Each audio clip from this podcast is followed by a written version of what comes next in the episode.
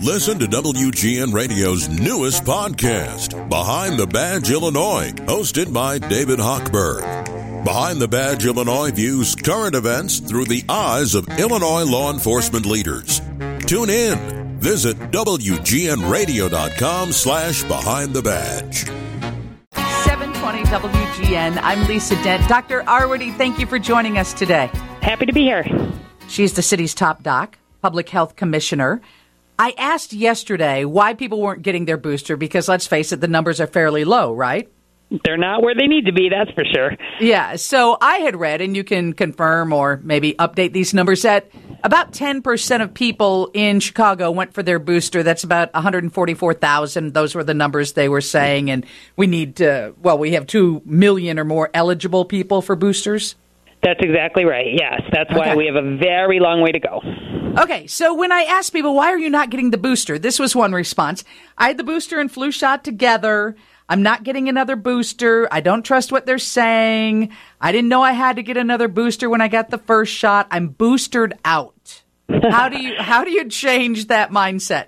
Yeah, absolutely. So, first of all, if someone got their booster and their flu shot at the same time, if they did that this year in September or October, you're good. If you did that last year, you don't have the protection for the strains of flu that are circulating, you know, right now, uh, and you don't have really the protection for the strains of COVID that are circulating right now.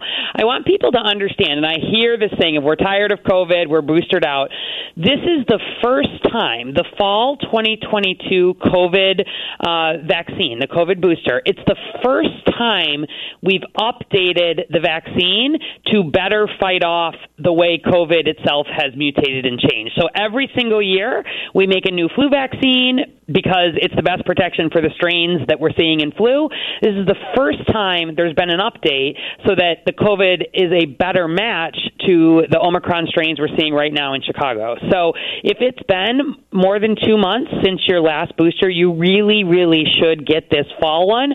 I do not think there's going to be quote unquote another booster um, all the way until next fall, most likely. My guess is COVID isn't going where any, any anywhere, and we'll likely be doing sort of an annual COVID and flu um, booster campaign each fall. I don't have a crystal ball, but what I do know is that for everybody now since yesterday, age five and up is approved to get this fall 2022 booster, um, and it's better than anything that's come before because it's a perfect match to uh, the COVID that's circulating right now in Chicago. Dr. Allison Arwady is Chicago's public health commissioner, the city's top doc. There's another text I want to share with you, Dr. Arwady. It's from Jim, the pharmacist in Dixon. He said, Stop promoting getting the flu shot and COVID together. I didn't promote it. I was simply talking about it. He went on to say, People should be smart enough to come back for the flu shot instead of challenging the immune system with both. Seems to be way more side effects when getting both, which will dissuade patients from getting any vaccines in the future. If there is a problem, you have no idea which is the cause. So let me be super clear about this. This has been studied. Can you give vaccines together at the same time? Can you give COVID and flu? Absolutely, you can. There are not safety concerns related to that. Now, he's right that if you are someone who has a robust immune system, you may have a little bit, you know, we sometimes see people have a sore arm or sometimes feel achy for a day or so. Um, and it is possible that you could have a little more of that if you get them at the same time. But here's the here's the thing people don't realize. Most folks who get a vaccine, COVID or flu, do not have side effects at all. Where they do, it's most commonly a sore arm. That's what I get when I get a vaccine.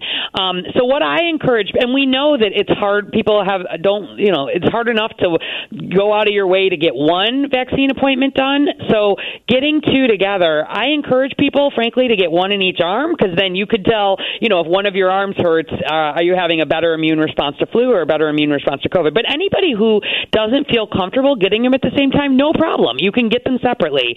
Um, but but for convenience, we know a lot of people like to just get them done together, um, and that is safe.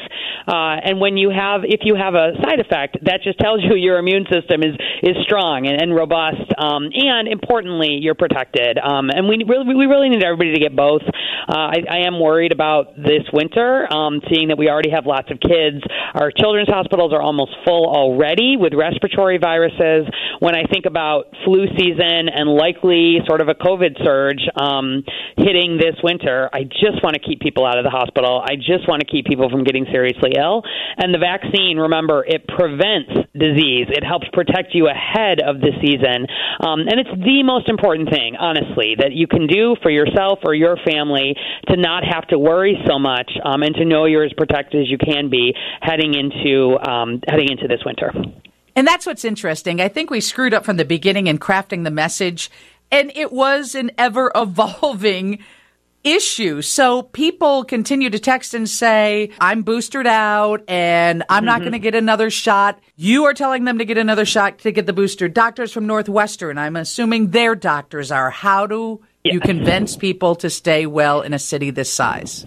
Yeah, I think you know, and and uh, what we saw, what we've always seen with boosters is once we start to see a significant surge, people are like, "Oh, maybe I should protect myself." But the problem is that um, you know, when you get a vaccine, no matter what vaccine, it takes a couple of weeks for it to take full uh, full effect, full protection. And so when we see people wait until we're deep in the middle of flu season to get their flu vaccine, or in the middle of a COVID surge to get that COVID booster, um, in a lot of cases, it's it can be too late, like as a city or even for individuals to be protected.